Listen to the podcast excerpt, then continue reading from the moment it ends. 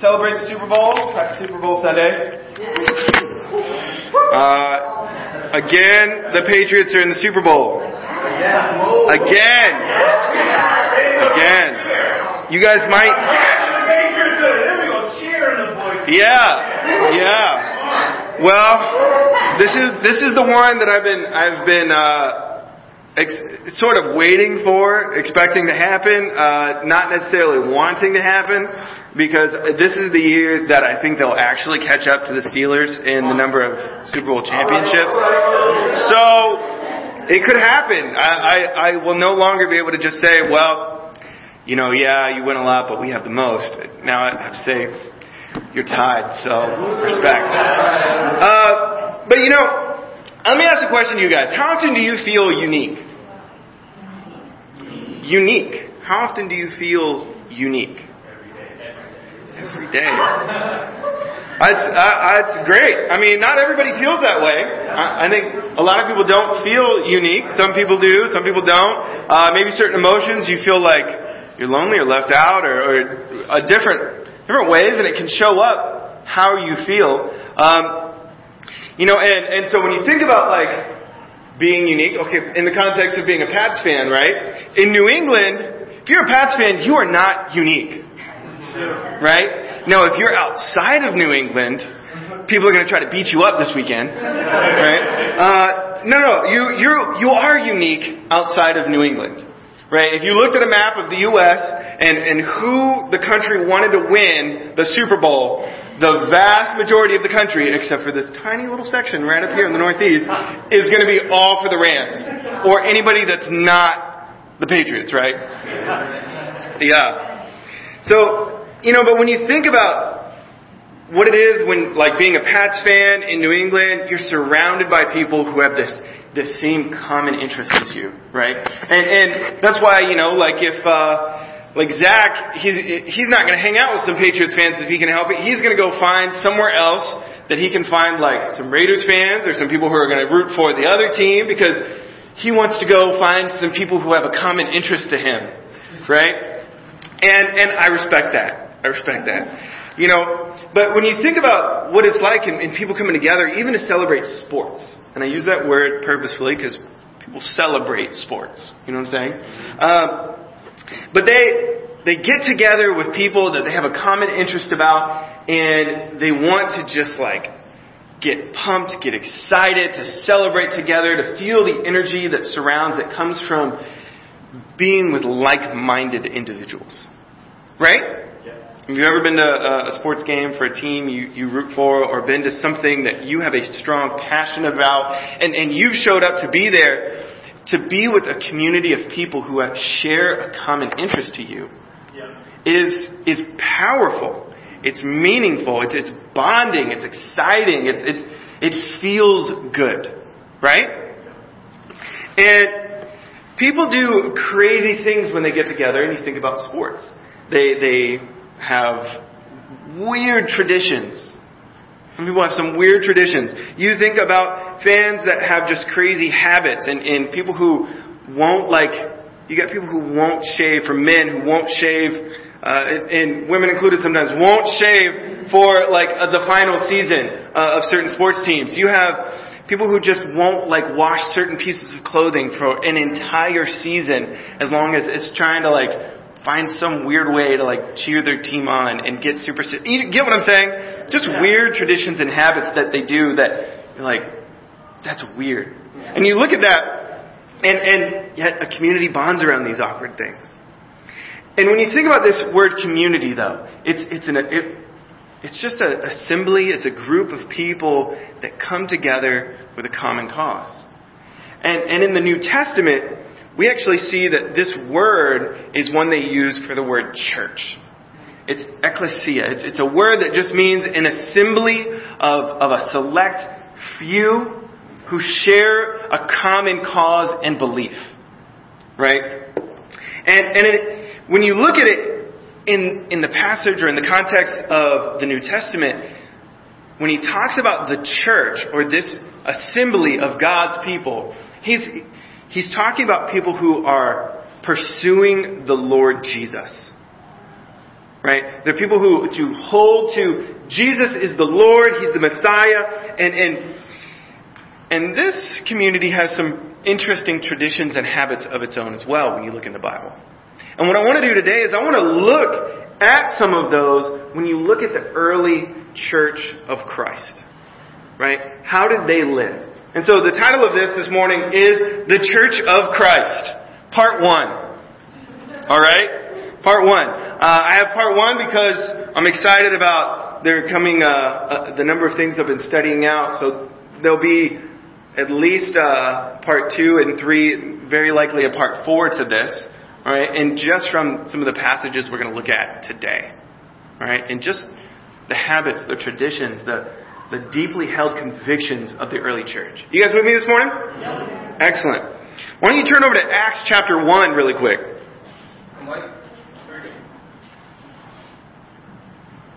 I'll give you a moment to get there.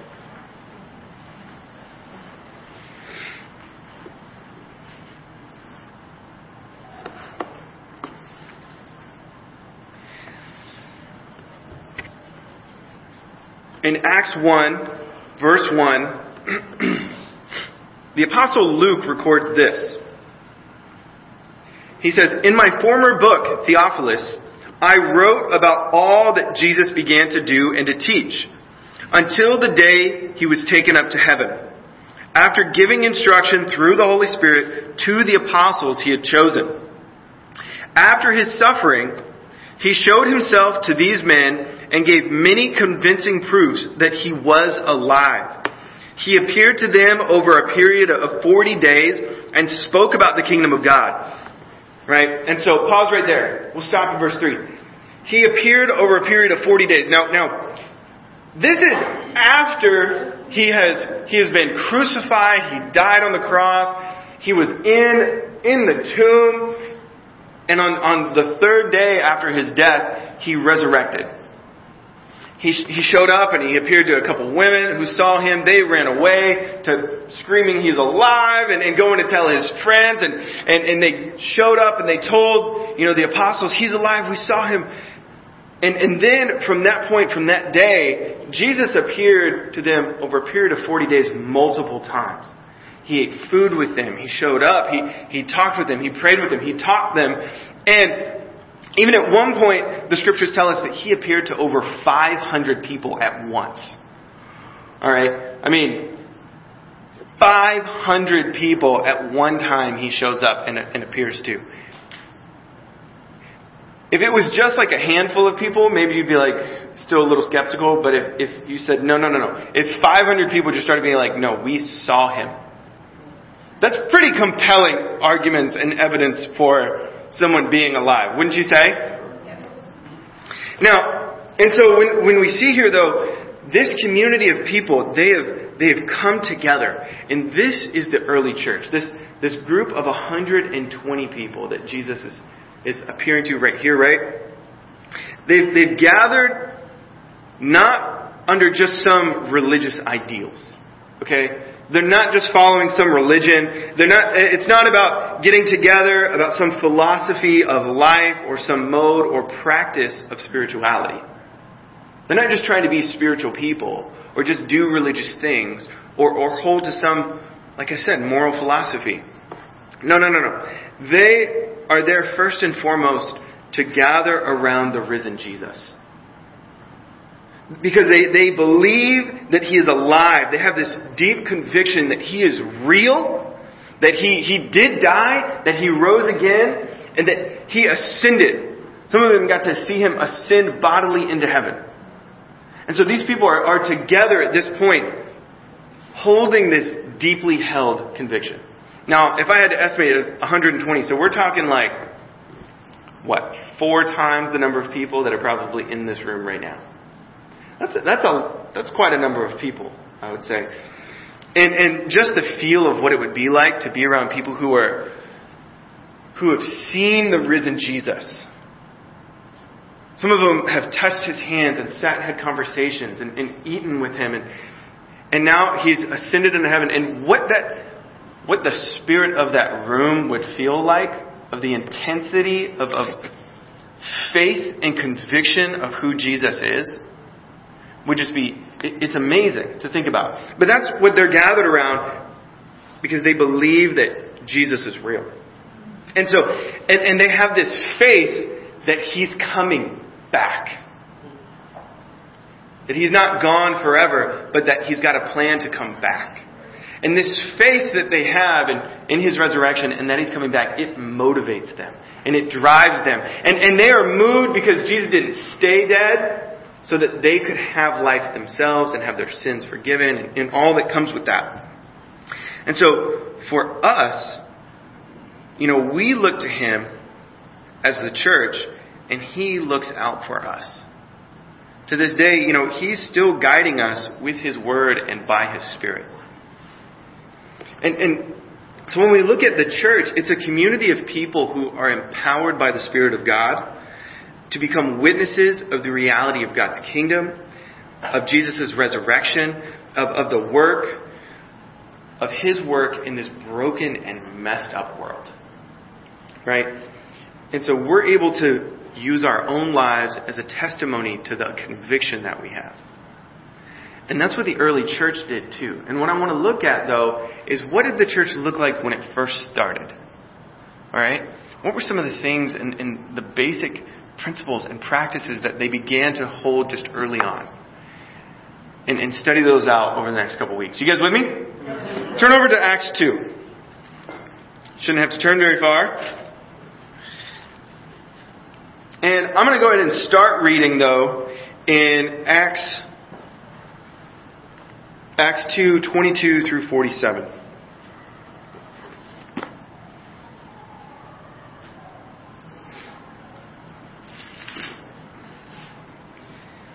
In verse 22, it says, Men of Israel. This is, excuse me, sorry. This is the Apostle Peter preaching the first Christian sermon ever. Like, post resurrection, right? This is the first Christian sermon, at least the one that we have recorded. And this is after the Holy Spirit has just shown up. Uh, I mean, he shook the buildings. There was a, this like tongues of fire came down. The, there was this loud roaring of wind, and suddenly all these people start to speak in different languages. I mean, it's just crazy, and and they're proclaiming Jesus so animatedly, so loudly, so I mean, just emphatically that some people are like, these guys are drunk. And, and Peter's response earlier is, they're not drunk. Right? And, and he begins to preach this sermon. And so we pick up, we're going to go ahead and just pick up in verse 22 of what Peter's sermon is saying. He says, Men of Israel, listen to this. Jesus of Nazareth was a man accredited by God to you by miracles, wonders, and signs, which God did among you through him and as you yourselves know, this man was handed over to you by God's uh, over to you by God's set purpose and foreknowledge, and you, with the help of wicked men, put him to death by nailing him to the cross. But God raised him from the dead, freeing him from the agony of death, because it was impossible for death to keep its hold on him. David said to him, I saw the Lord always before me, because he is at my right hand. I will not be shaken. Therefore my heart is glad, and my tongue rejoices. My body also will live in hope. Because you will not abandon me to the grave, nor will you let your Holy One see decay. You have made known to me the paths of life, and you fill me with the joy in your presence.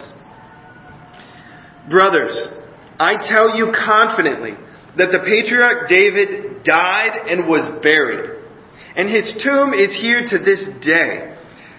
But he was a prophet and knew that God had promised him on oath that he would uh, place one of his descendants on his throne.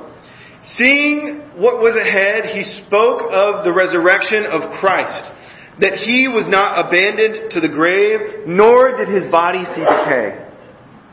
God has raised this Jesus to life, and we are all witnesses of the fact. Exalted to the right hand of God, he has received from the Holy uh, from the Father the promised Holy Spirit, and has poured out what you see and hear. For David did not ascend to heaven, and yet he said, The Lord said to my Lord, Sit at my right hand, until I make your enemies a footstool for your feet. Therefore, let all Israel be assured of this. God has made this Jesus, whom you crucified, both Lord and Christ. When the people heard this, they were cut to the heart and said to Peter and the other apostles, Brothers, what shall we do? Peter replied, Repent and be baptized, every one of you, in the name of Jesus Christ, for the forgiveness of your sins, and you will receive the gift of the Holy Spirit. The promise is for you and your children and for all who are far off, for all whom the Lord our God will call. And with many other words, he warned them and he pleaded with them, Save yourselves from this corrupt generation. And those who accepted his message were baptized, and about 3,000 were added to their number that day. They devoted themselves to the apostles' teachings, to the fellowship, to the breaking of bread, and to prayer. And everyone was filled with awe, and many wonders and miraculous signs were done by the apostles. All the believers were together. They had everything in common. Selling their possessions and goods, they gave to anyone as he had need. Every day they continued to meet together in the temple courts. They broke bread in their homes and ate with glad and sincere hearts, praising God and enjoying the favor of all of the people. And the Lord added to their number daily those who were being saved. I mean, that was a lot. But it's, it's incredible because right here we see the early church motivated deeply by faith. Right? And, and as they begin to, they're filled with the Holy Spirit, they get out there and they begin to just bear witness. And they're proclaiming Jesus is Lord. And, and the Holy Spirit's just working like this outrageous miracle of, of allowing all of them to be, to be able to speak different languages. And, and there are Jews from all over the known world at that point that are just, have come to Jerusalem. And you're hearing dozens of, languages spoken by these people. And they're just pro- proclaiming Jesus. And they're trying to figure out what is going on. But they're just boldly witnessing to the fact that, no, Jesus is Lord. And, and I gotta admit, how, how would that feel to you? Like, if, if all of us, if all of us went out on the street, right, into Church Street right now, and just started like preaching fire that Jesus is Lord. Some of us would feel right now overwhelmed and out of our minds, like just trembling in fear. Some of us, I think, just getting out there and doing it and saying, we're all going to do it together would feel really pumped and excited about it. Here is the, the thing though, is these people at this point, the Holy Spirit has done something exceptional in this moment where it's not just just the strength of your own going out there. I mean, the Holy Spirit's evidence is so powerfully with them. I think that they wouldn't even be able to just close their mouths and be quiet themselves. Right. It, it would be an emphatic overflow of just no, no, no, no, you don't get it. Jesus is real. You have to know. I have to tell you. You have to know that he is the one. And so Peter's getting up and preaching this sermon. He's telling these people all the good news. And he's like, look, God's plan, he died. You, God handed him over to you. He died. He didn't stay dead, right? He rose again. And, and he ends it with like, okay, but just so you know, I've already said it, but I'm going to say it again. This guy you crucified is now Lord and Christ. Right? I mean, they're just out there preaching. Peter's up there just preaching the word. And I would say it was a moderately effective sermon. Because 3,000 people became Christians.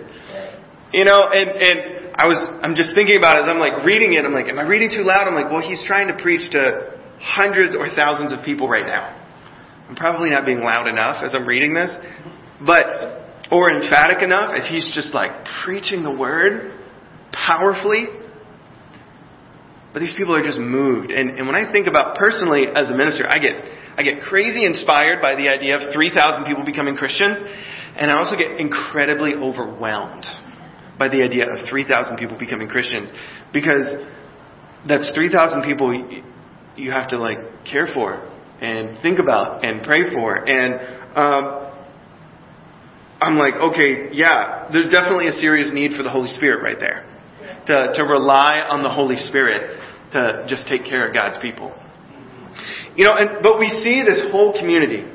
And, and when they hear the message about Christ, they, their response of these 3,000 people of, of this community just go, what do we do? Okay, now, now what? The Messiah came, He was resurrected, He died.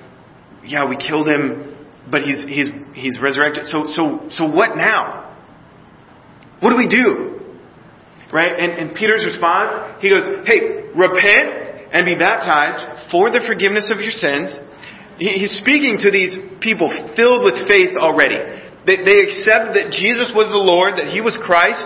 Their, their faith is motivating them. And He says, alright, repent and be baptized. Take that faith, repent, get baptized for the forgiveness of your sins, and you will receive the Holy Spirit. Right? And, and 3,000 of them did that day. You know, often like, well, that's a lot of people. You know, how did you do that? And, and the Jewish community, actually, there was a lot of pools in the area. It was very possible to do. I just have been stuck in my head like one baptistry, like all these people lined up, and you're just like, next, next, next. That's not what it would have been like, I'm sure. But, um, no, no, no. So, we look at this though, and, and Peter's response is just to call these people, and they responded. And not only, it, it wasn't that, you, and we gotta keep in mind, these people traveled far and wide to come to Jerusalem. And there's, there's tens of thousands of extra people in the city this weekend, or in, in this time period, right? And so, I don't know why I think of it as a weekend. It was Passover. Uh, and, but there, there's all these extra people in this community from afar, and then they end up staying. Okay, rather than everybody going home at the end of Passover, thousands of people stayed in the city. Alright? And, and I'm sure like lots of people who lived there already became Christians, right? They had seen the, the crucifixion of Jesus and many people became Christians that lived there. But many people who weren't from there started becoming Christians. Now that would be as if we had like a huge conference in Burlington. So let's say we just invited all of New England to come and visit, okay? And they all said, hey, we want to stay in Burlington for a while. uh, can you help us find places to stay?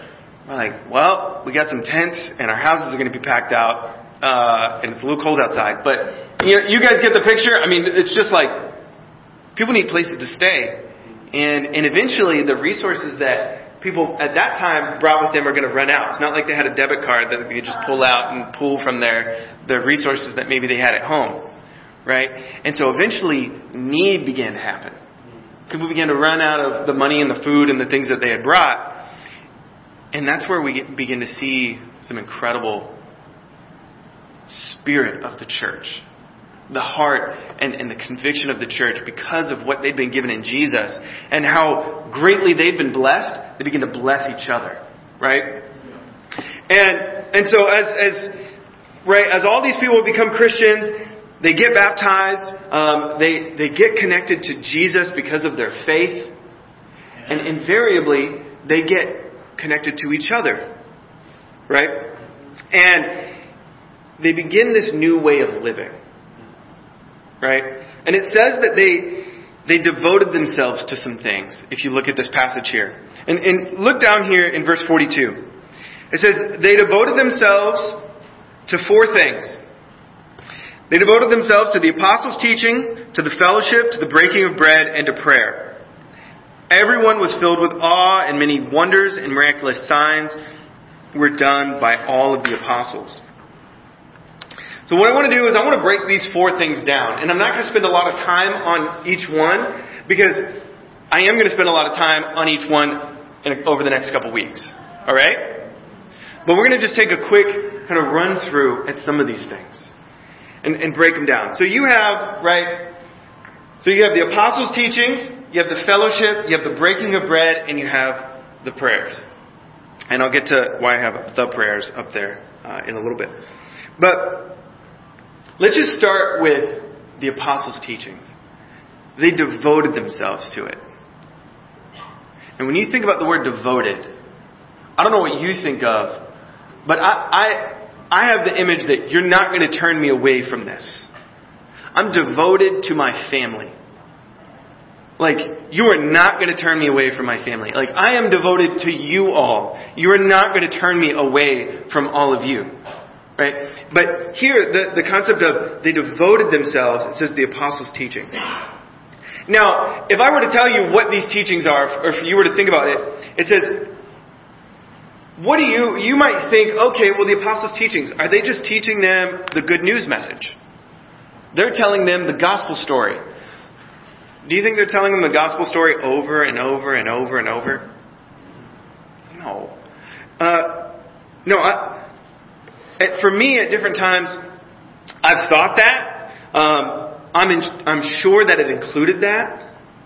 And it began there with the good news about God's love for humanity, uh, of how because of God's love, He sent Jesus to die for humanity's sins, so that we have the opportunity for forgiveness and salvation for all who believe, repent, and are baptized, right? And, and I'm sure it started there, but it didn't stop with that. And so these teachings included that, but he went on to teach them so much more of what it meant to live as Christians. And this would, this would be the thing that changed every facet of your life. Alright, they're, they're, they're having to learn a whole new way of the world. And, and, it would affect everything. I mean, it would, it would affect how you treat your friends. It would affect how you treat your enemies, your spouse, your neighbor, how you think about your job, your career, how you think about money, sex, food, government, social justice. Like, the list goes on and on and on because as you learn to live as Jesus, with the heart of Jesus, it changes everything.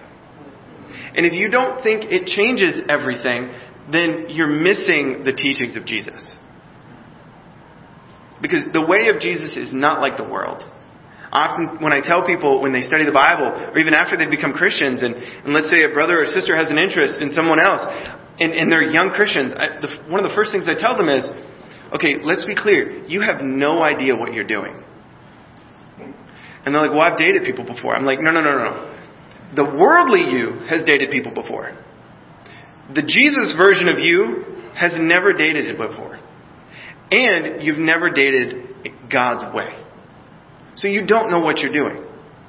So you have to be seeking to learn the heart of what it is to do this. Right? Now the Bible doesn't have anything about dating in it, but there's a whole lot of principles that you need to learn and be taught. And that's just a simple one that, that just comes up. And then it goes into so many other realms of our lives that we think, oh, no, no, no, I know what I'm doing. I know how to use and spend my money. I'm like, well, you do in the world sense, but do you know in the God sense? Do you guys see what I'm saying? Yeah. And it, but it gets into all of the little things too. I mean, just, just even the things you don't think that it should change. And this, this is what the apostles are beginning to teach them how to live in this way. Right? And so, all of this, all of these changes though, where did it stem from? It stemmed from their faith in Jesus. That the, the way to live in step with Jesus is not in step with the world. And so by pursuing Christ and pursuing His understanding in His heart, that's how they're going to be able to do this. And it's going to build a community of believers united in deep conviction. And I think there's something significant knowing that you and I hold deeply to these basic truths. Do you know what I'm saying? That's why when you can travel to a different part of the country or even a different part of the world and spend some time with some disciples in the fellowship and know, this is my family. And we're unified about Jesus. You guys with me? I'm looking forward to digging into that one more and even what the spirit of that means because what it means is this community was devoted to being learning, to, to being learners or to learning. And, and even us addressing that in ourselves of are we a community devoted to learning on a casual sense or a real devoted sense? Amen? Fellowship. I want to jump into this next one. This word fellowship, I've, I have always more or less equated to Christians socializing together. Anybody else do that? Fellowship is just us uh, socializing. It's like show up early so we can fellowship and um, spend time together. And it's such a religious word. It's like you go out to eat together and, and you're like, what did you go do? We just had a great time of fellowship and hanging out and eating food and, and all that. Um, it's so interesting, but we have appropriated that word. That is not what the New Testament word actually talks about. Like so much so that that even if you were to say it's a little bit of it, it's such a fraction of the word fellowship that we would be we are misusing it. It's so I, as I've studied this out, it's been really interesting to me, and it, so I'm looking forward to digging into it in a couple weeks, but we're misleading ourselves to think that we're participating in fellowship when we're just socializing together. Um, you know, to be quite honest, I think the study of this word has been really rocking my world uh, over the last several weeks as I've been getting into it. And the word is, is koinonia. And it's this Greek word that can best be used to describe the concept of sharing. Okay? It, it's, it's not just hanging out, it's about sharing. It's the, the spirit of sharing together. And between two or more parties. And so it could be like we have a business partnership, and in this area we have koinonia, like where this is shared. It's also used in the sense of, I'm not going to get too far into it because it's a couple weeks from now, but the, the sense of even in a marriage, when you get married, you share everything. Everything becomes one.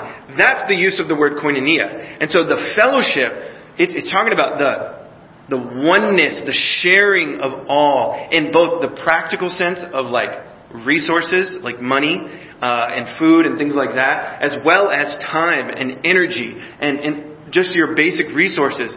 You are sharing this openly together and you're sharing in Jesus together. Okay, so I'm really excited to, to dig into this um, together in a few weeks and, and just looking at how it connects us to Jesus and how fellowship really is intended to connect us to each other. And I, I hope that it changes your perspective and even how you think about how you think about church. Really. But let's look at the next one, right? The breaking of bread. You know, I have, uh, I've taught, again, I've taught and still do hold to this idea that what's being talked about here is the practice of taking communion together. But as I've looked at it more, I think that it also includes this practice of spending time together.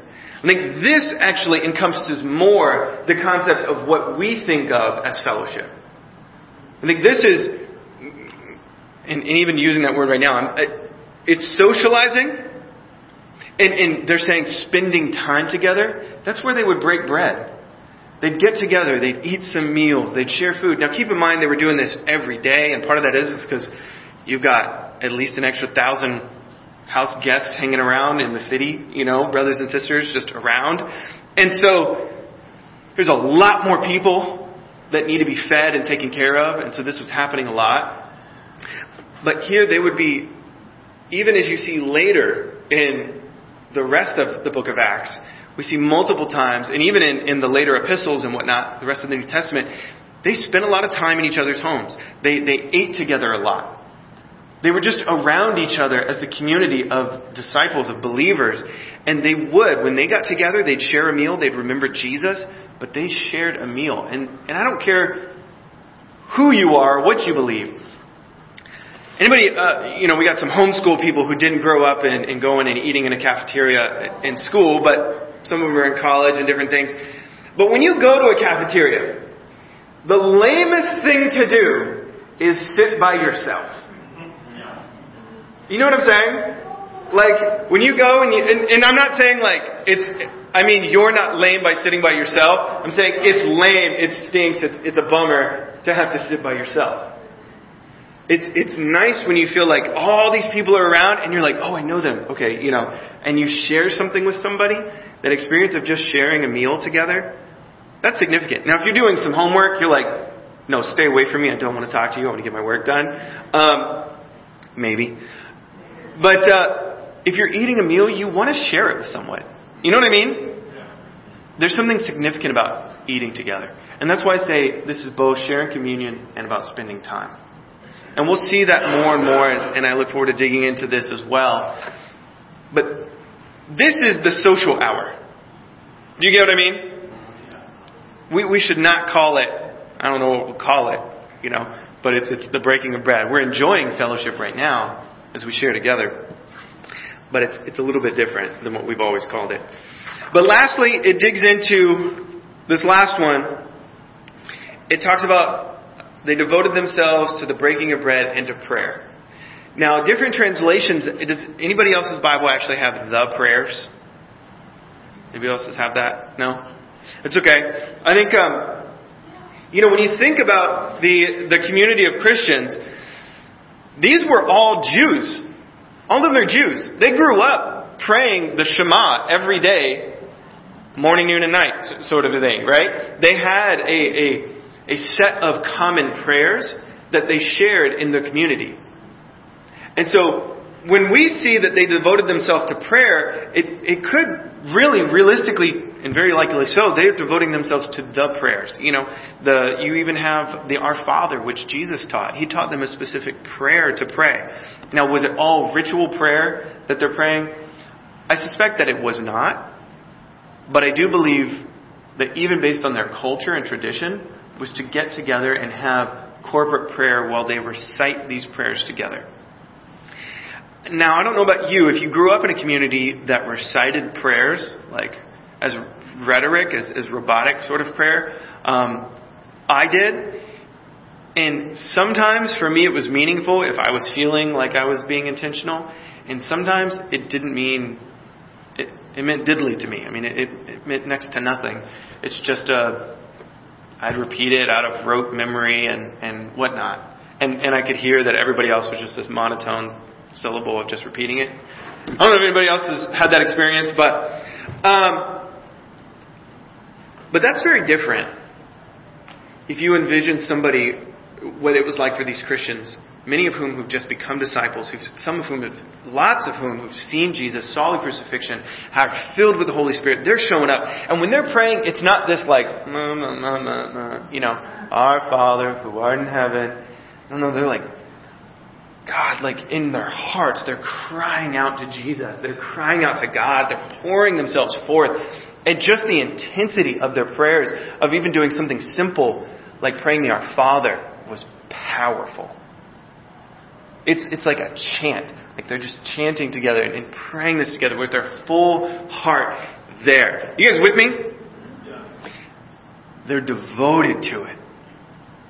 And this was just part of what made up this community of a devotion to prayer and sharing this experience in this passion of praying together with one another, fervently calling out to Jesus. This defined the early church. It was one of the things that they're devoted to. You know, and so as we look at these different practices over the next couple of weeks, as we dig into them, and, and obviously we have house church next week, and, and uh, I'll be working on this and, and preparing the first of them, which will be all about the apostles' teachings and just being learners. What does it mean to be a learner, to be a disciple of Jesus, right? Um, but we can look at the habits of the early church and how they were motivated by their connection to Jesus, which came by faith and is it, it defined and it molded the community. You know, these were actions of the community of the followers of Jesus who were the first church of Christ. And so we have a, a name that means something. And there's a reason we call ourselves the Church of Christ, right? And, and that's not to say that if you don't have the name Church of Christ that you're somehow missing it. I mean, the, the church was called the Church of the Nazarene and the, the Way and the New Way. And, and I mean, the church has a number of different names just in the New Testament alone, right? So I'm not saying that you got to have this specific name, but I am saying that we're part of the Church of Christ, the Church of Jesus. And that means something. And this early church was devoted to these things. This is our, our heritage, right? This is where we come from. This is what our, our, our sisters, our brothers, our, our early church fathers and mothers, these are the things they held to. And, and, and to me, that inspires me and it calls me higher uh, to look at their level of conviction. I go, I want that. And to get that, I need to make sure I'm connected to Jesus and studying how, how did they, what did they do? How did they do it? And that's what I'm excited to look at. We're going to check out their habits. We're going to, we're going to look at them because you can learn an enormous amount about somebody by studying their habits. What someone does regularly will tell you about their priorities and what they believe. And so, that's why we're doing this. And if you take some time, you'll learn a lot about yourselves too, about what your habits are. And so I hope as, as we go home this week, I pray that you can really ask yourself, what are my habits and what are my priorities? And as we think about today what we just learned, it's the church is the assembly of God's people. That these are people filled with conviction about the risen Jesus. That, that they were devoted to the apostles' teachings, the fellowship, the breaking of bread, and to prayer. And, and we want to be a people also motivated, moved, and devoted to the same things. So let's learn, let's get close to Jesus, and let's love one another. Amen? Amen. Amen.